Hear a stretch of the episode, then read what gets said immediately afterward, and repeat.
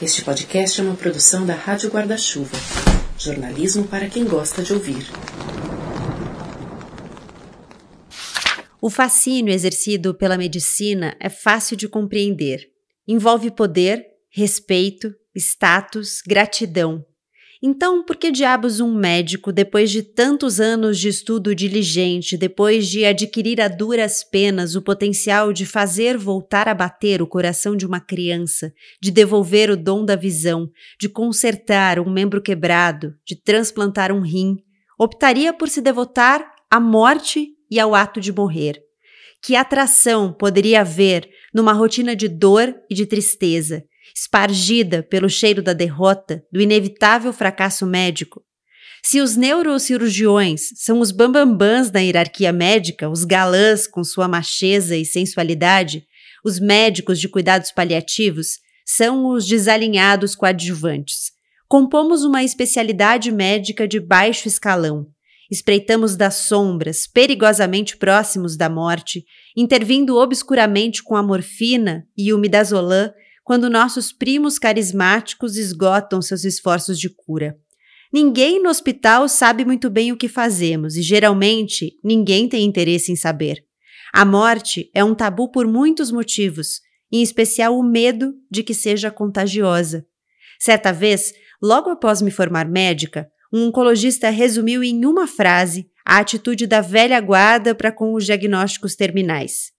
Tínhamos acabado de sair do quarto de uma paciente cujo câncer se espalhara amplamente, mesmo depois da última quimioterapia. Não há mais nada a fazer aqui, disse ele perto da pia enquanto literal e metaforicamente lavava as mãos. Pode jogar a sair na lata de lixo dos paliativos.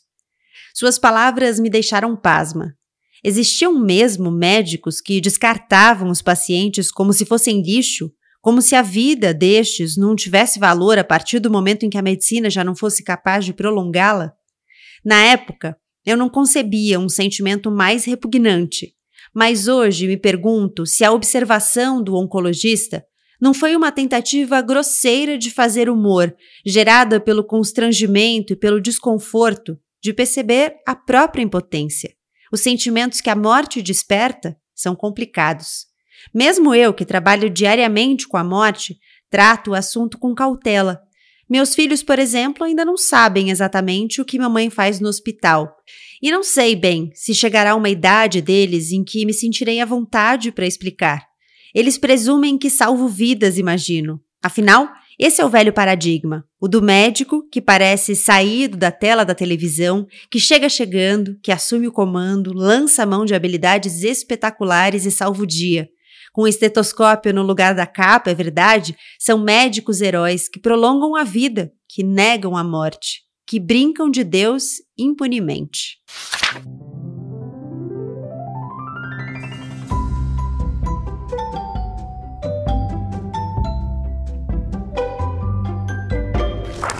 Oi, tudo bem? Eu sou a Gabriela Maier, apresentadora do Põe na Estante. E eu sou Renan Suquevicius. E eu, Juliana Dantas. Se você ouve o Finitude, você já nos conhece. Apresentamos semanalmente o podcast que leva até você conversa sobre morte, luto, longevidade, saúde mental, cuidados paliativos, enfim, sobre a essência finita da vida. E esses são os temas que vão aparecer aqui também no Finitude na Estante. Mas nesses episódios especiais, essas conversas vão partir dos livros. Os encontros entre o Finitude e o Ponestante vão estar tá, de vez em quando nos feeds dos dois podcasts, para que essas nossas conversas cheguem a ainda mais ouvintes. A Vida Perto da Morte, da médica britânica Rachel Clark, estreia essa nossa experiência. A editora nacional, que publicou o livro aqui no Brasil, nos convidou para fazer essa leitura. Ah, e no final da conversa a gente vai te contar como fazer para concorrer a exemplares desse livro, oferecidos pela galera da Editora Nacional. Nós vamos ter quatro exemplares para sortear. Vamos nessa? Talvez você não saiba, mas há uma palavra que nomeia uma unidade de cuidados paliativos, hospice, e é em um deles que Rachel Clark trabalha. Todos os dias, ela cuida de pessoas que sabem que estão perto do fim da vida, gente que tem doenças que fragilizam o corpo e levam à morte. Parece desgastante e é. Mas é também uma experiência de contato extremo com os afetos, com as demonstrações de amor, com os desejos mais profundos e mais sinceros. Com o que você se importaria no seu leito de morte, hein? Os pacientes ensinam a Rachel Clark que esta sim é uma questão relevante de ser respondida. Ela vai apontar para o que realmente importa. Mas uma coisa é ser médica especialista em cuidados paliativos e compartilhar com os pacientes e familiares o conforto e a dignidade como condição mais relevante do que o prolongamento da vida a qualquer custo. Outra coisa é vestir a roupa de parente e ver se esvaindo a vida de quem se ama intensamente. Nesse livro, Rachel Clark entrelaça os dois caminhos, o que deixa a experiência e a vivência dela ainda mais humanas. A vida perto da morte de Rachel Clark é tema desse episódio de estreia do Finitude na Estante, que já começou. Bom, essa é a estreia do Finitude na Estante. Seja bem-vinda, seja bem-vindo. Vou fazer como eu costumo fazer no Põe na Estante convencional e pedir para que as pessoas se apresentem, mas nessa apresentação eu vou me incluir porque os ouvintes do Finitude talvez não conheçam e os ouvintes do Põe na Estante talvez não conheçam vocês. Então vamos por ordem alfabética, começando com quem não está mediando a conversa. Juliana Dantas, conta quem é você. Ai, gente, estou muito feliz de a gente estrear essa nossa parceria. Sou originalmente parceira do Renan Suquevicius no Finitude e eu comecei muito a partir dos, dos, meus dois próprios lutos, né? Minha avó materna, a dona Olga, e o meu pai, Aldalho, eles morreram em 2018, num intervalo de menos de três meses. E eu me identifiquei muito com esse livro porque eles morreram sob cuidados paliativos. E os cuidados paliativos são o que me motivam aí nessa conversa. Então, sou jornalista, apresentadora do Finitude, tenho passagens aí por emissoras de rádio e televisão, mas hoje a minha dedicação é total para esses projetos ligados a podcast e também a cuidados paliativos, morte e luto. Renan Suquevicius. Eu sou jornalista, apresento Finitude com a Juliana Dantas há três anos, quase. Em outubro, Finitude vai completar três anos. Também fui motivado aí, criei esse podcast a partir de alguns lutos que eu vivenciei no período quase parecido com o da Ju, perdi minhas duas avós avó materna, avó paterna, citá-las aqui como a Juju citou, a Adélia e a Lídia, e elas não, é, não infelizmente não tiveram a chance de passar por um procedimento é, de cuidados paliativos, de ter um cuidado um pouco maior, e esses lutos deixaram aí uma ferida, talvez, um, uma pulga atrás da orelha, uma motivação para falar sobre morte, sobre luto, sobre envelhecimento. E, enfim, trabalho no Finitude, com Finitude e, alguns outros podcasts por aí. Se você é um consumidor de podcast, provavelmente você já ouviu meu nome na, no final, nos créditos ali, edição, produção, às vezes apresentação, estamos por aí. Serve cafezinho, é uma beleza. Sirva o café, é. E você, Gabriela Maier, se apresente aos nossos ouvintes. Bom, eu sou a Gabriela Maier, sou apresentadora do Põe na Estante, eu também sou jornalista. Eu trabalho na Band News FM, apresento um jornal todo dia por lá e sou colunista de literatura da Band News FM. O Põe na Estante é meu podcast dentro da Rádio Guarda-Chuva, é um clube do livro em formato de podcast. E lá a gente senta para falar sobre os livros, como a gente vai fazer aqui. São livros que falam sobre várias temáticas, as temporadas, inclusive, são é, específicas sobre alguns temas, né? A temporada que está no ar agora é sobre a América Latina. E só para me situar dentro dessa discussão que a gente vai fazer hoje, eu vivenciei muitos lutos, mas nunca um luto por um processo de adoecimento, de envelhecimento muito longo de pessoas muito próximas a mim. Eu vivenciei lutos de amigos que morreram jovens de forma repentina, em acidentes, é, de infarto. E pela primeira vez eu tô acompanhando um processo de envelhecimento mais de perto, que é o da minha avó. O meu avô, ele já era idoso quando morreu, mas ele não ficou muito tempo doente, não, não foi desse jeito, né? Ele adoeceu e depois de uns dias ele faleceu. E a minha avó não. A minha avó agora tem 90 anos e a gente fica nessa coisa de vai e volta pro hospital. Os cuidados paliativos não são algo que passam muito pela pela dinâmica da minha família, pelo repertório da minha família, mas é uma discussão que é, me interessa muito e eu sou super fã do Finitude, vale dizer, porque as conversas acho que é, dialogam muito até com essa falta que eu tenho de conversas anteriores sobre esses temas. Ai, a gente é fã do Põe na Estante, né? Somos Põe na Estante. Aqui é todo mundo baba-ovo de todo ah. mundo. Bom, eu sugiro que a gente comece com essa palavra que talvez não faça tanto sentido no Brasil, mas eu acho que é legal a gente situar até para a gente explicar para quem nos ouve o que é uma unidade de cuidados paliativos. Eu nunca tinha ouvido essa palavra, eu não sabia que existia um hospice e que isso era uma unidade de cuidados paliativos. Não sei se a gente usa muito isso no Brasil ou se a tradução né, do livro manteve o que se usa na Inglaterra. Né? A Rachel Clark é uma médica britânica. Se vocês pudessem contar um pouco para a gente sobre os cuidados paliativos propriamente, né? Até para a gente entender do que a gente vai falar, porque é, é esse é o fio condutor do livro. Uhum.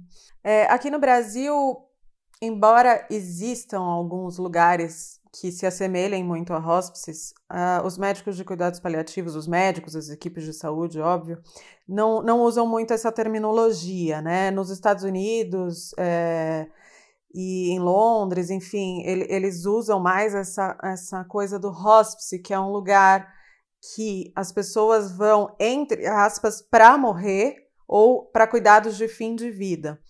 E, na verdade, aqui no Brasil, é, a maior parte aí dos serviços de cuidados paliativos, eles são um pouco mais integrados a hospitais ou a ambientes em que eles sejam intercalados, façam interconsultas, existem até alas específicas, claro, mas é uma tecla importante de a gente bater que o cuidado paliativo ele não deve ser oferecido só para quem está em estado terminal, porque pela definição da OMS, o cuidado paliativo ele deve ser aplicado em, no momento do diagnóstico de uma doença ameaçadora de vida. Isso não significa você estar internado, é, você estar incapacitado de fazer as suas atividades do dia a dia, enfim. No livro, a Rachel Clark até menciona né, que o hospice em que ela trabalha faz algumas coisas externas, né? Vai ao hospital ou visita pacientes em casa, né? Então, ela aqui no livro ela se foca bastante na questão do paciente terminal, mas é, é importante que a gente sempre lembre, principalmente para tirar essa pecha dos cuidados paliativos, que o cuidado paliativo é para toda pessoa que está com uma doença crônica, né? Que pode sim levar à morte, mas que, dada a sua complexidade, ela precisa, como diria o Tom Almeida, nosso colunista do Finitude, ela precisa de uma camada extra de conforto.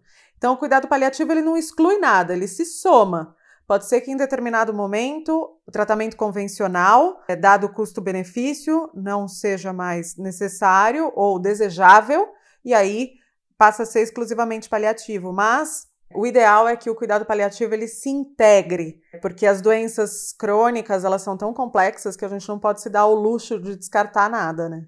E é muito difícil fazer entrar isso na cabeça das pessoas quando em língua portuguesa, quando a gente conversa com as pessoas, a palavra paliativo é quase sinônimo de gambiarra, né? E quando você está numa situação de adoecimento, ou quando você tem alguém que você ama num processo de adoecimento, tudo fica muito mais conturbado, é muito mais difícil de entender os processos. Então, por isso que a gente bate a tecla no finitude de discutir a nossa finitude, de discutir a morte, de discutir o adoecimento, porque essas coisas podem acontecer. Se antes de uma pessoa que eu amo adoecer, eu souber que ela gostaria de, de ter, ser atendida com cuidados paliativos, ela, se ela estabelece numa conversa os limites de dignidade, até onde ela quer ir num, num, tratamento, o que, que ela gostaria que fizesse se ela não puder mais ter condições de responder por ela mesma, tudo seria um pouco mais fácil. Né? Isso começa desde uma conversa que a gente pode iniciar para discutir sobre a morte mesmo, o que, que eu quero ser cremado, quero ser enterrado, onde quero ser, como vai ser, até questões mais delicadas, como no processo de, de adoecimento, que pode ser bastante longo. E só o meu momento, professor Pasquale. é, em português, o cuidado paliativo ele fica nesse campo que o Renan falou, né, da gambiarra, né, do e agora só resta isso. Mas na verdade, o paliativo vem do latim palium, que é manto. Então é um acolhimento, né, uma proteção. Cara, se te oferecem um acolhimento, você não vai recusar. Ao passo que, se em português a gente fala paliativo como se fosse algo menor ou algo escanteável, a gente recusa, né? Então, acho que primeiro a gente precisa entender onde esses cuidados se posicionam e eu tendo a duvidar que se as pessoas entenderem exatamente o que são os cuidados paliativos, se alguém recusaria ser cuidado. Você explicou, né, Ju, o significado da palavra, de onde ela vem, e ela fala, né, de, dessa origem da palavra, é, do latim e tal, e ela fala que o objetivo dos cuidados paliativos é disfarçar os sintomas de morte que são incômodos, que geram desconforto. E vocês usaram duas palavras que ela também enfatiza, que é o conforto e a dignidade. Ela fala que um bom dia, o que ela considera, né, um bom dia no hospice é inegavelmente o dia em que ela sente que ajudou alguém a morrer com conforto e com dignidade.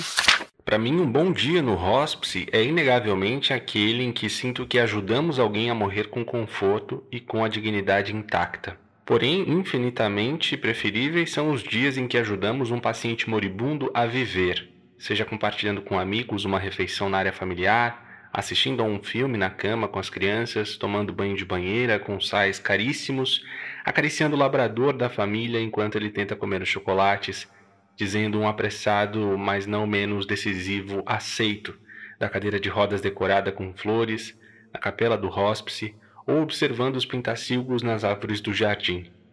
Não há necessidade de ostentação, de fanfarras, de tambores, de suspiros enlevados. Em uma unidade cujos pacientes todos têm o diagnóstico terminal, a vida, em seu esplendor, segue em frente.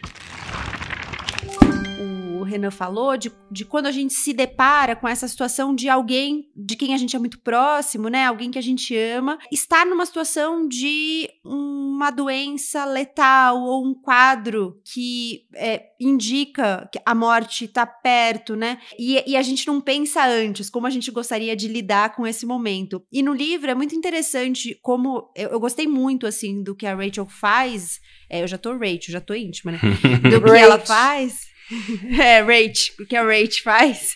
Porque ela, ela se coloca nos dois lugares, né? Ela fala como é ela orientando as pessoas como médica e o que acontece quando ela descobre que o pai dela tá com câncer e o pai dela vai passar também por uma série de processos que ela sabe que vão levar a alguns, algumas consequências e aí ela fala quando é comigo, eu não consigo ter tanta frieza para tomar essas decisões, sabe? Ou para simplesmente dizer, não, vamos adotar isso e não vamos, vamos abrir mão de um tratamento mais radical que talvez seja efetivo, mas se não for efetivo, vai te trazer muitas sequelas, sabe?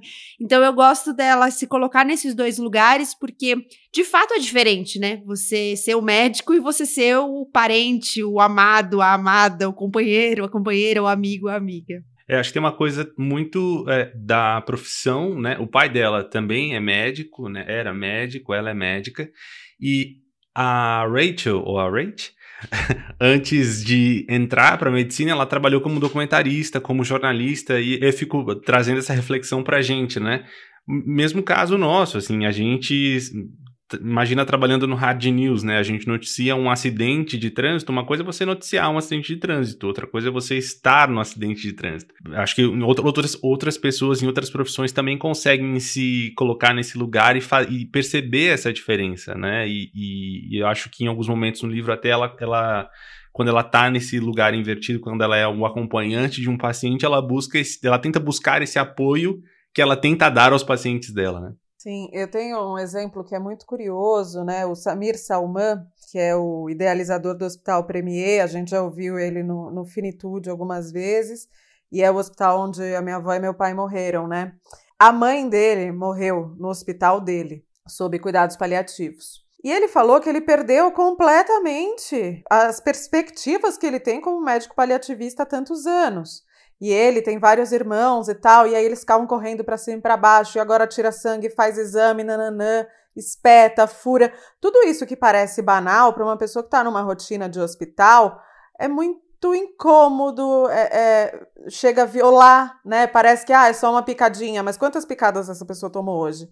Isso é invasivo, não precisa ser um tubo para ser invasivo, né? E aí o Samir contando, né, que eles ficavam para cima e para baixo andando que nem, sabe o gif do urso do pica-pau que fica correndo em volta dele mesmo com a língua para fora, assim, enfim, e aí ele disse, a mãe dele era uma libanesa, camponesa libanesa, que veio para o Brasil, criou os filhos na raça e tal. Então tem isso de quem é essa pessoa que está ali, né? E aí ele falou que uma hora ela puxou a mão dele e falou assim: "Vem cá, vocês vão me matar quantas vezes para me deixar morrer?" Gente. Aí ele falou: "Opa!" ups!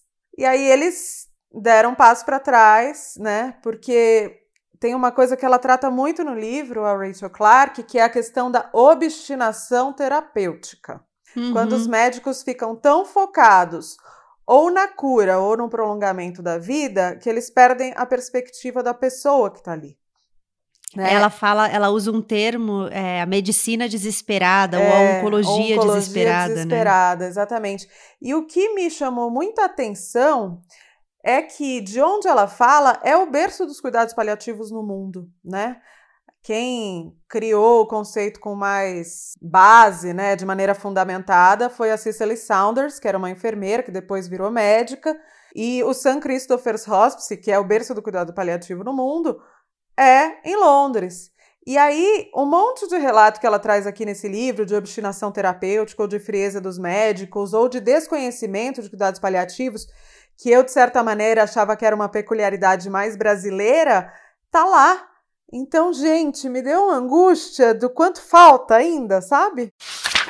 Pacientes hospitalizados frequentemente não melhoram eles estão velhos e frágeis, morrem aos montes e a medicina raramente pode salvá-los. Não é sua culpa. É a condição humana, o nosso duro destino, tema continuamente evitado na faculdade de medicina. Curtido, endurecido, você segue o exemplo alheio, ainda ansioso para agradar os médicos mais velhos e mais sábios. Secretamente aliviado, agora você também evita tratar de questões de vida ou morte com seus pacientes, exatamente como seus professores mais velhos, ainda que sem intenção, lhe ensinaram. Ela se formou tardiamente em medicina, né? O Renan até chamou atenção para isso, que ela era jornalista, documentarista antes. Tardiamente, assim, é, ela, ela tinha padrões, ali, né? tava na casa dos, dos 30 anos, né? No fim dos 20 e início dos 30, mas fora ela do período que normalmente. Turma, né?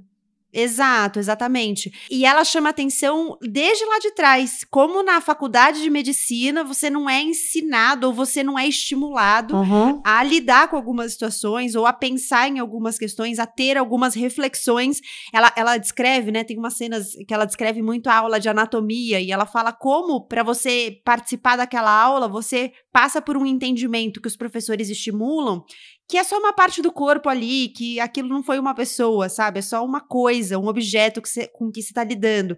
E depois ela fala dos casos, né, dos hospitais universitários que eles vão acompanhando os professores, de vários casos em que os professores não tiveram a sensibilidade.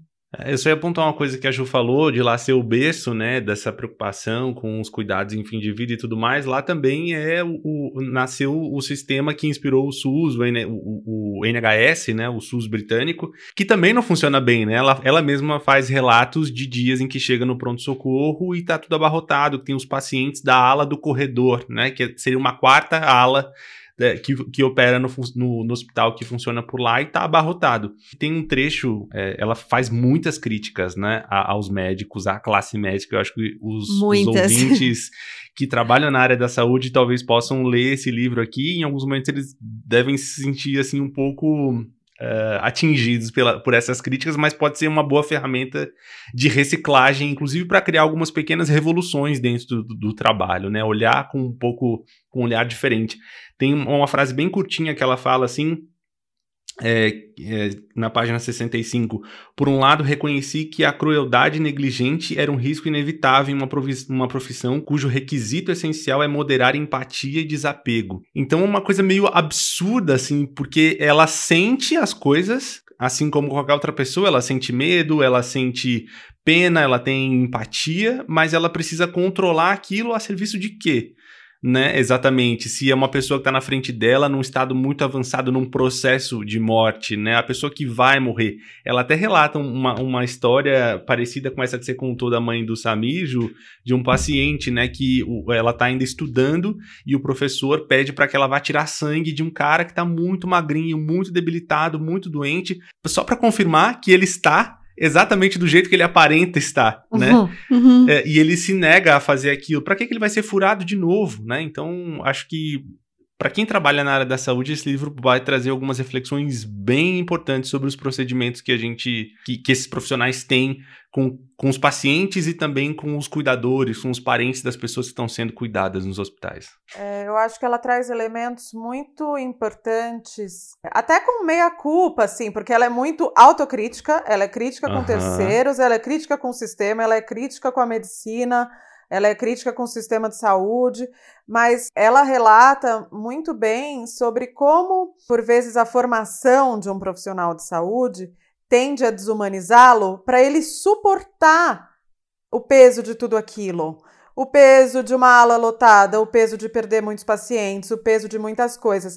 Só que é flagrante essa questão de os bancos das universidades de medicina ou de, do que quer que seja dentro do sistema de saúde, das equipes de saúde, não discutirem a morte. Né? Então, a morte é uma condição intrínseca àquelas profissões das equipes de saúde e ela é sempre jogada para baixo do tapete. E as pessoas não estão prontas para, entre aspas, falhar, porque a morte, para quem está ali para salvar vidas, é lida como um fracasso. E esse é o erro principal de saída, porque o cuidado paliativo ele assume que aquilo não vai ter cura, mas tudo tem cuidado. Então, aquela frase que a gente lê em livro, vê em filme, ou mesmo, é, lamento se alguém já tiver ouvido isso na vida real, não há nada mais a se fazer por você, essa frase é uma falácia. Sempre há o que você fazer por um paciente. Né? Então, talvez você não tenha o que fazer pela doença, mas pelo paciente você tem obrigação de fazer alguma coisa, né? Então, isso tira o chão debaixo do pé de muita gente. Principalmente quando você fala, ah, cuidado paliativo, é isso que a pessoa entende, ah, eu vou te abandonar. Né? Se você não está entendendo o conceito, se não está amplamente divulgado, se não te foi explicado.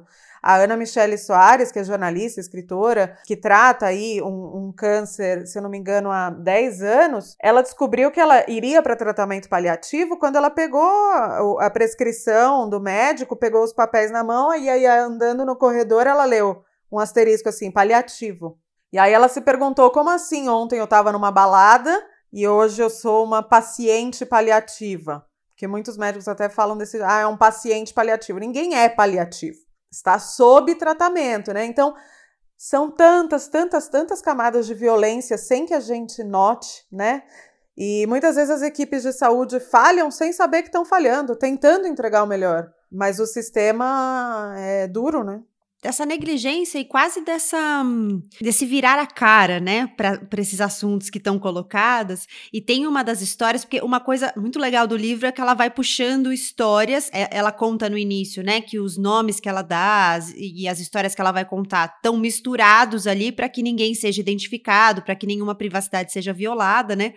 Mas tem uma história que ela conta de, do Sr. Woodman, que ele tinha uma insuficiência cardíaca e que em nenhum momento no hospital, isso é ainda no começo, o livro tem uma coisa meio cronológica, né? Então, ela vai contando do início da formação dela para depois, aos poucos, ela se familiarizando com esse tema, com esse tipo de cuidado, com esse tipo de trabalho. É, ela vai falando primeiro né, da, da atenção dela na universidade, que ela acreditava ser certo, em oposição ao que os tutores dela preconizavam. E aí ela vai trazendo essas histórias. E essa história do Sr. Woodman ainda está no começo, então ela tava num, não estava num, num hospice, né, numa unidade de cuidados paliativos ainda. E aí ela conta que ele tinha insuficiência cardíaca e que ele não foi convidado em nenhum momento pela equipe que estava atendendo ele a falar sobre como ele queria ser tratado.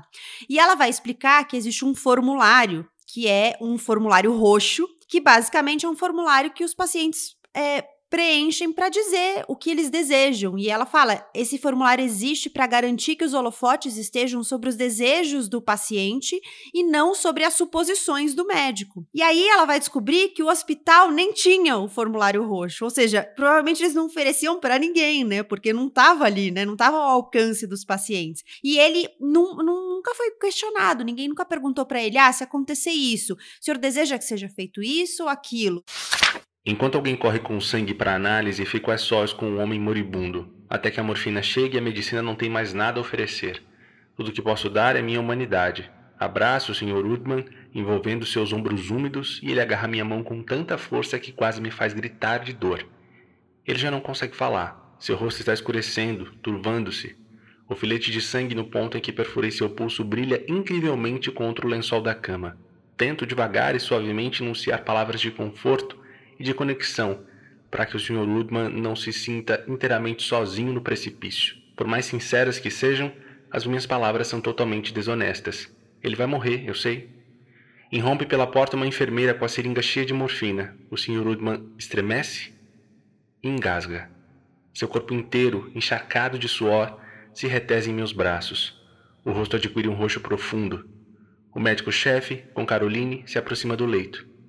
Entretanto, sua opinião é inútil. O momento já passou. Encontramo-nos diante de um homem com olhos vítreos.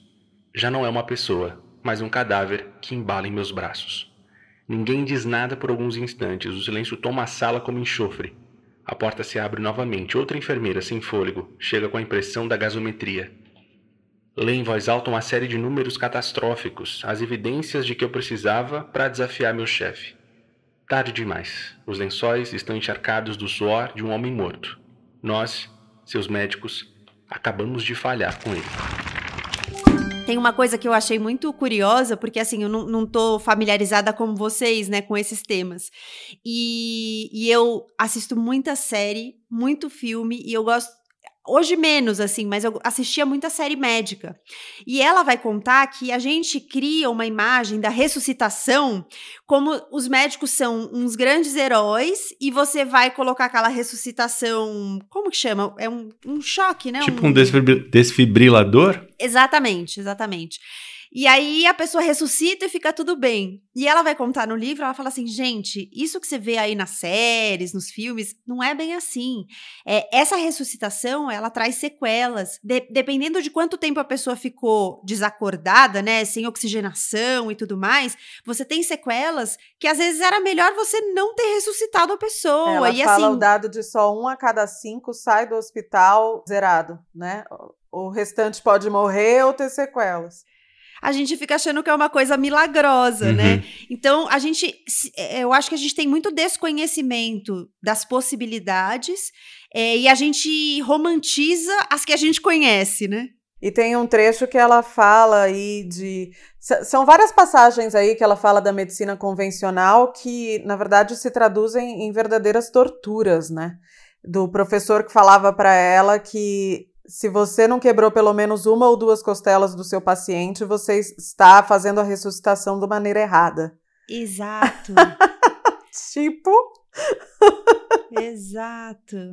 É, essas histórias são muito chocantes, né? Eu não sei para quem é da área da saúde, assim, lendo, se talvez já tenha tido contato com histórias semelhantes, mas assim, eu nunca tive contato com histórias desse tipo. E eu tô torcendo para não precisar ser reanimada, menina.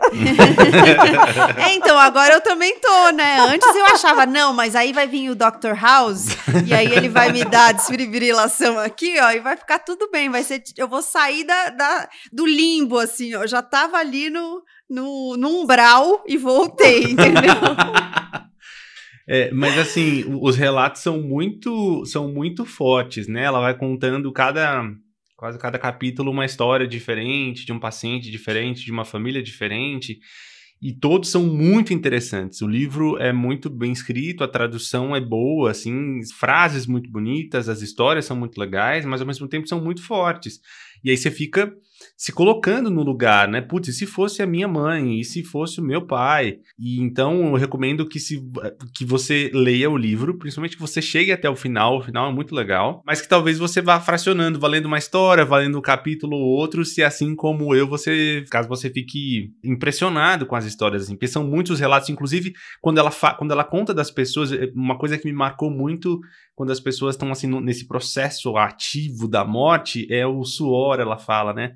As pessoas muito suadas, a testa suada, ah, um, um, a pessoa acabou de morrer na a cama suada, e quando ela fala de alguns casos que acontecem com ela, ela consegue descrever uns acidentes, as sensações. E assim, eu fiquei pensando, nossa, se, se eu tivesse passado por isso, eu acho que ia sentir essa, ia ter essa mesma memória, sabe? Assim, do que ela, do que ela fala, do som, do, do que acontece ao redor, da sensação, do medo, da respiração. Então, é uma escrita muito, muito envolvente. Uhum. É, tem uma coisa que é muito interessante nas equipes multidisciplinares de profissionais paliativistas, que é eles têm um conhecimento da aproximação da morte, que é um negócio, uma sintonia muito fina. Que às vezes a gente fica aí falando em cuidado paliativo e conforto e amor e abraço e sensibilidade, mas o cuidado paliativo, ele tem muita técnica e muito estudo. E os paliativistas são umas bruxas. Porque assim, eles são capazes de olhar da porta para um paciente e eles não são muito cruéis de estimar horas, mas eles são capazes de saber. Então, é, é Ela é um, fala, né, de alguns é, sinais. É, é um jeito que a pele tá, é uma cor, é, tem a respiração da morte. A, a, tradução não traz esse termo, porque eu acho que ele é, é, um pouco brasileiro, mas é a sororoca, que é a respiração da morte, que ela fala que é quando vai acumulando catarro e, e o ar passa por, pelo líquido e traz uma. É uma respiração que você já sabe que o paciente está num processo ativo de morte. Que faz então, um barulho, né? Acho que ela descreve é, um pouco da saliva que acumula na garganta isso. e faz um barulho que os parentes até ficam assustados, mas que para a é. pessoa é ok. É, exato. Que o cérebro dá um jeito de não, não tá com aquele incômodo. Quando né? os órgãos vão desligando, né? O cérebro isso. também deixa a pessoa inconsciente. Exato. Mas eu acho isso muito bonito, assim, porque eu especificamente sou muito controladora. Eu trato isso na terapia, gente, não, não me apedrejem. Mas ter perdido as minhas pessoas da vida sob cuidados paliativos me deu controle. Porque eu sabia tudo o que estava acontecendo. É, eu sabia os momentos, eu sabia. E, e eu fui me sentindo gradativamente é, avançando com a doença. E num determinado momento ela se coloca também nesse lugar de, pelo amor de Deus, não aguento mais. E ela não, não fala esse termo no livro, mas ele fica muito claro, tanto para ela quanto para os pacientes, para os familiares dos pacientes dela, que é do luto antecipatório que é aquele momento que você já sabe que essa doença vai ter um desfecho como a morte, só que a pessoa ainda não morreu. Então você já está desenvolvendo todos os sintomas de luto, do processo de luto, só que a pessoa ainda está viva. Então isso é muito duro, porque aí chega um momento que você fala, meu bem, só se liberta, sabe? Seu pai, sua mãe, seu marido, sua esposa, pode ir, sabe? Porque é tão pesado, mas ao mesmo tempo é um processo tão bonito, né, de desligamento e não é romantizar, é, é, porque ele é muitas coisas, doloroso e também bonito e mil também. E eu acho muito interessante como com cuidados paliativos você tem esse conta-gotas aí para ir aferindo o pé em que estão as coisas, sabe? Eu confesso que eu não acho bonito, não, mas ela faz quase eu achar bonito, porque ela fala de uma poesia de, da inspiração humana, ela fala, né? E aí ela vai listar alguns sinais e contar algumas observações que se repetem nos pacientes que estão perto de morrer. Você talvez pense que um hospice é um lugar atormentado pela contagem regressiva do tempo. Como alguém pode celebrar a instantaneidade dos momentos que lhe restam se o derradeiro está cada vez mais próximo? Em sua forma mais pungente, a resposta é simples. Na impossibilidade de escolher, você simplesmente segue em frente, faz o melhor que pode. Se considera isso banal, então eu presto um desserviço aos meus pacientes. A capacidade deles de habitar o presente, de assim desafiar o futuro, sempre me surpreende. Como me surpreendeu meu pai. Primeiro, mamãe o levou para uma pequena lua de mel. Afinal, não são apenas os jovens apaixonados que merecem se divertir. Eles relembraram seus dias de romance no porto militar de Plymouth, voltaram ao hospital naval onde se conheceram, à praia onde na juventude se sentavam para comer peixe frito com batata, e à igreja onde se casaram 47 anos antes. A nostalgia se fundia a uma libertação, com a vida já não mais ditada por sessões de quimioterapia, papai se deleitava com a possibilidade de fazer o que bem entendesse. Me sinto ótimo, Rachel, contou-me certa noite. Devia ter feito isso antes. Não me sinto mal, tenho mais energia, é incrível. Inspirado pelo sucesso de Plymouth, papai, adepto dos extremismos, decidiu levar a esposa de carro até as montanhas do noroeste da Escócia. Não fiz nenhuma ressalva. Uma viagem de quase dois mil quilômetros para um homem cujo corpo estava fora do alcance até mesmo da quimioterapia paliativa. Loucura ou totalmente sensata? Se a vida é, nas palavras da poeta Mary Oliver, selvagem e preciosa, então não há nada a perder. Papai, despreocupadamente, dedicou o que restava dele a um lugar que incita uma vida rebelde, as montanhas corcundas e pontudas de Torridon. Ela hum, usa muito a literatura na abertura dos capítulos, né? Ela usa epígrafes da literatura. Cada frasona bonita, forte. Me ganhou aí. E tem uma que, que é do Beckett, que é exatamente esse dilema. A frase é: Não posso continuar. É preciso continuar. Uhum. Porque eu acho que é, é esse dilema que eu imagino, né? Que os, as pessoas próximas tenham e as próprias pessoas que estão percebendo que vão morrer tenham, que é assim, eu não posso mais continuar, já deu para mim assim, mas eu preciso continuar. É, é, eu acho que deve ser, de fato, uma complexidade a ser tratada ali, né? Sim, e tem esse elemento, pelo menos dois pacientes, ela traz os elementos psicológicos aí, porque é muito importante que a gente fale que o cuidado paliativo, ele trata a chamada dor total não é só a dor física causada pela doença. Então, em pelo menos dois pacientes, ela detecta ali questões psicológicas in, in, interferindo no tipo de respiração, né, que talvez não, não precisasse estar daquele jeito, ou de um paciente que tinha muito medo da proximidade com a morte, e aí ela encontra o nível exato de sedação só para que ele consiga viver apesar dessa, desse medo, né?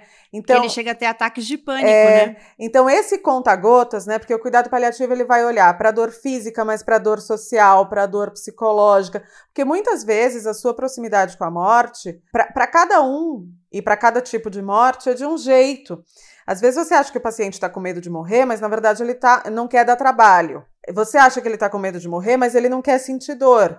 Você acha que ele tá com medo de morrer, mas ele não quer deixar o filho sozinho. Isso que ele o não resolveu trouxe. coisas ainda, é, né? Ele quer resolver às questões. Às vezes é uma papelada, às vezes é uma última conversa com o filho. Às vezes é, não sei. Então isso Tem que uma o história Renan bonita traz... que ela conta que Ai, nossa, da essa... esposa, do casal, né? né? A, das frutas congeladas. A esposa Nossa. vai é, ela percebe que tá perto de morrer e ela tá muito preocupada porque o marido nunca fez nada sozinho e ela, como é que ele vai viver? Porque ela deixa tudo a comidinha congelada dele para ele só descongelar e comer Sim. e ela não sabe como ele vai fazer. Sim. É, então tem, tem providências muito diferentes para cada tipo de pessoa, para cada tipo de relação e vínculo e para cada tipo de morte, né? Então, ela comprar fruta e congelar foi o jeito dela de morrer, né? Então, isso que o Renan traz aí de limite de dignidade, também é importante que a gente questione qual é o seu medo? É medo de morrer ou medo de complete? É medo de dar trabalho, é medo de deixar seu amor sozinho, é medo de não ver seu filho crescer. E também chegam elementos de futuro. Qual futuro? O futuro possível. Não é um futuro de daqui a 25 anos, é um futuro, de repente, de quinta-feira. Da senhora Que queria jogar jogar. Exatamente. Ou da, da menina que precisava casar antes de morrer. Então é desse futuro que a gente está falando. Ela até usa uma frase que a Mariana Sarkis, que é psicóloga, já usou num episódio com a gente no Finitude, que é a questão de você realinhar as esperanças e definir metas alcançáveis. O, o médico norte-americano Stephen Pentlet, ele também fala muito bem sobre isso, que é você olhar para perspectiva. Então, quando uma equipe de saúde ela se recusa, olha para o lado, porque não quer precisar para a pessoa em que pé que tá aquilo, muitas vezes por falta de coragem ou habilidade mesmo nas técnicas de comunicação de más notícias, você está privando a pessoa de tomar as decisões de fim de vida dela. Então, putz, essa pessoa está resistindo à morte ou está sofrendo nesse processo de terminalidade porque ela queria ver a filha casando. Ah, é esse o seu ponto? Com isso, depois você tem condição de partir em paz? Ah, tenho. Vamos trazer esse casamento para dentro do hospital. Ou não, eu gostaria de ver meu neto crescer. Olha, crescer não vai dar. Mas o que, que a gente pode fazer com seu neto aqui no hospital que possa te criar uma memória e criar uma memória para ele. Então, só você Bicho calibrando de estimação, né? bem, Quantos hospitais não exato. flexibilizam regras para receber um cachorro, um gato, para que visite o dono, o tutor que está ali internado, né? E, e essa asepsia de determinados hospitais, claro que é necessária, né, por uma questão de fato de higiene, mas algumas asepsias dos hospitais, elas estão a serviço só de um protocolo ou de você continuar fazendo como sempre fez. E tem um elemento que é muito importante nos cuidados paliativos e que ela traz muito bem no livro, que é o paciente como protagonista daquele tratamento. Então, ninguém é paciente, você é uma pessoa com várias características, que é o ser biográfico, né, que está doente. E aí ela fala que existem dois passaportes. O passaporte de quando você está saudável, que é o passaporte que você deixa ali à mostra, e o passaporte de quando você fica doente, que ninguém quer usar esse passaporte. É, é a cidadania, ela diz. Todo mundo tem dupla É. cidadania. Exato. Só que quando uma equipe de saúde entra num quarto e tem uma pessoa no leito, essa pessoa, ela não é, por definição, um paciente. Ela é uma avó, ou ela é uma filha, ela é uma professora, ela prefere comida italiana à comida japonesa. Então ela é um conjunto de coisas e que tá na pior situação que ela poderia estar, porque ela não gostaria de estar lá. Ninguém gostaria de ser internado. Então as equipes de saúde precisam olhar para aquela pessoa e não para um paciente e para uma doença, para o câncer de fígado do quarto 12, né? E ela traz muito bem isso. E é inegável não ter essa descaracterização da, da personalidade em alguns aspectos, que ela diz também, né? Uhum. Todo mundo precisa vestir o roupão, todo mundo usa a pulseira com identificação, e ali você já perde uma boa parte de quem você é. Às vezes, os médicos inventam histórias bem intencionadas sobre a morte, que ela é totalmente indolor, fleumática, tranquila. Ou dizem algo ainda mais estranho, que a morte, feita, entre aspas, do jeito certo, é uma espécie de experiência transcendente, uma versão mais brilhante da vida. A verdade, obviamente, é que o ato de morrer é tão variado quanto a experiência humana. Existem padrões, sim, formas familiares de desligamento do corpo que observamos repetidas vezes no hóspice. No entanto, uma pessoa não se resume às partes do corpo. Morrer pode ser tão banal, angustiante, gentil, brutal, belo ou prosaico quanto qualquer aspecto da vida humana. Para certos pacientes, a sensação predominante é o tédio, acredite. Queria que a gente terminasse com um ponto assim do livro que ficou para vocês e que vocês gostariam de deixar para as pessoas também, que talvez faça mais gente ler o livro. Eu vou ser autocentrada aqui, eu mesma vou começar, tá? Eu queria falar que uma coisa que me chamou muita atenção e que me marcou muito, assim, me tocou muito, foi como, pelas histórias, né, que ela vai contando, a gente vai vendo como, quando as pessoas estão com a morte à vista ali, né, é, de frente com a morte, en- encarando a morte, como elas entram em contato com desejos tão profundos, com afetos tão profundos e tão intensos. Então eu fiquei muito tocada por algumas histórias serem permeadas por revelações, por um- uma coisa de desvelar mesmo, né? De você tirar um véu que você usou a vida inteira para encobrir certas coisas, porque na verdade ali é o momento de colocar as cartas na mesa, né? Então eu fiquei muito tocada por essa, por ver que as pessoas se permitem a esse contato com desejos e afetos tão profundos. Pra mim, o que marcou, assim, a coisa que eu acho que mais me fascina no Finitude, de uma forma geral, no podcast, dos temas, é tratar o luto. E o luto não só pela morte, o luto de um monte de coisas que a gente sente o tempo todo. Quando a gente perde alguma coisa, quando a gente perde uma situação, uma pessoa, um emprego, qualquer coisa. E ela fala do luto em alguns momentos. Um, um trecho muito bonito que ela fala e faz sentido com isso que você tá falando, Gabi, que é meio de uma entrega, né, pras coisas, que ela fala que o luto é a forma que o amor assume quando o outro morre. Assim, simplesmente, absolutamente, um se transforma em outro. E me dei conta de que essa dor, entre todas as dores, não pode ser amenizada. E aí acho que conversa com o que você falou, que ela finaliza assim: o forçoso preço do amor é entregar o coração desnudado para ser esmagado, achatado. Quantas vezes a gente vê pessoas que tão, passam por lutos e às vezes não se entregam exatamente? Claro, às vezes tem seu próprio tempo, mas em algum momento elas vão sentir esse luto, em algum momento isso, essa dor vai desaguar, ou esse amor que se transforma a partir do luto, ele aparece.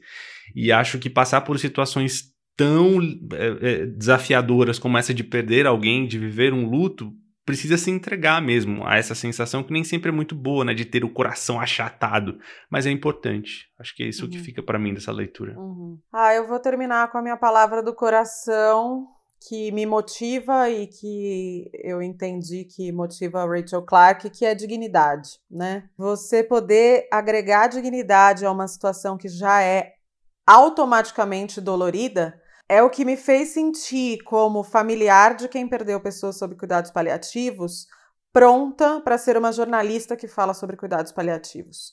Então, só me sentindo muito respeitada, tendo visto as minhas pessoas partirem com dignidade, que eu percebi que a morte, ela tem uma dor intrínseca e, impossível de, de transpor. Né? Então, quando eu falo que é bonito, ele é, é, é bonito porque agrega muitas coisas, né? Conexão, pertencimento, amor, tudo, né? Você potencializa vários sentimentos de vida num único instante, né? Mas em vez de você ter ali uma bola com muitos espinhos, os cuidados paliativos vão lá e dão uma polida nesses espinhos. E aí fica só o núcleo de dor que é intrínseco. Vai doer, vai ser horrível, vai ser um luto, só que um luto que você desenvolve a partir de uma perda com respeito e dignidade, ele tende a ser um luto muito mais saudável do que aquele luto de quando você ouve pessoas falando: Nossa, é, nunca esqueço da imagem do meu pai morrendo entubado e roxo. Nossa, eu não esqueço de como aquele médico me tratou mal quando eu perguntei sei lá o quê. Então, as experiências hospitalares, essa terceirização da morte, que inclusive ela fala também, é, elas nos levam também a muitas violações, e essas violações elas são camadas extras de complicadores de um luto. Então, eu acho que o cuidado paliativo, ele diretamente, é, é, se fosse achar um sinônimo, né, eu usaria o sinônimo da dignidade, e mais do que isso, isso é conversa para outro episódio, mas cuidados paliativos são direitos humanos, né? Então, a gente precisa urgentemente abrir espaços para falar sobre isso, para que as pessoas tenham informação, é, assim como esse livro está fazendo, assim como a gente busca fazer no Finitude agora também no Finitude na Estante, né, minha gente? Muito bem. Para falar rapidamente da Rachel Clark, a gente passou por isso na conversa, mas ela se formou em medicina em 2009 pela Universidade de Oxford. Antes disso, ela era jornalista. Ela está lançando agora no Reino Unido um segundo livro, é, saiu, saiu no dia 2 de setembro, Breath, Breathtaking, o meu inglês está adequado, porque eu sei que vocês frequentam uma teacher muito boa. Ah. Então vocês podem dizer. Eu não achei britânico. Tá, eu vou melhorar para o próximo, então, tá? Mas ela tem três livros publicados e quem acompanha a imprensa especializada né, na cobertura de saúde, fora do Brasil também, talvez já tenha lido coisas dela, porque ela colabora com veículos de imprensa, ela é muito ativa né, em debates sobre saúde, é uma mulher feminista que também se coloca em outros debates relacionados aí ao feminismo. Eu agora tô seguindo Dr. Clark no Twitter. Ela, ela é bombada no Twitter, uhum. tem 211 mil seguidores no Twitter. E A Vida Perto da Morte, da Rachel Clark, tem tradução do Júlio Andrade Filho, é da editora nacional e tem 261 páginas. Juliana Dantas, Renan Suquevicius, um prazer esse primeiro episódio do Finitude na Estante. Vou terminar sugerindo que os ouvintes todos nos sigam nas redes sociais. O Põe na Estante, arroba Põe tanto no Twitter quanto no Instagram. O Finitude? Finitude Podcast no Instagram e, ao contrário, no Twitter, Podcast Finitude.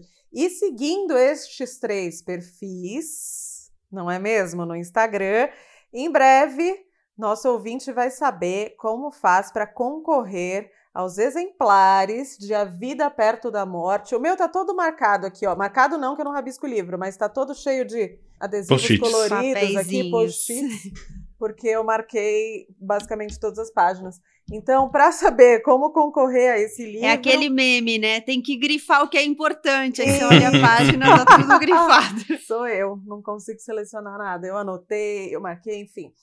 Então, para saber como concorrer a estes exemplares, a Editora Nacional gentilmente nos cedeu quatro exemplares. A gente vai sortear dois no perfil do Põe na Estante, dois no perfil do Finitude no Instagram, e por lá você vai saber como são as regras para concorrer esse livro que é imperdível. O Finitude e o Põe na Estante são podcasts da Rádio Guarda-Chuva, primeira rede brasileira de podcasts exclusivamente jornalísticos. Tem outros tantos programas bem legais por lá, então vá conhecer e ouve a gente aí, né? A Gabi tá com uma série bem bonita do Põe na Estante que a gente falou, com leituras, autores latino-americanos.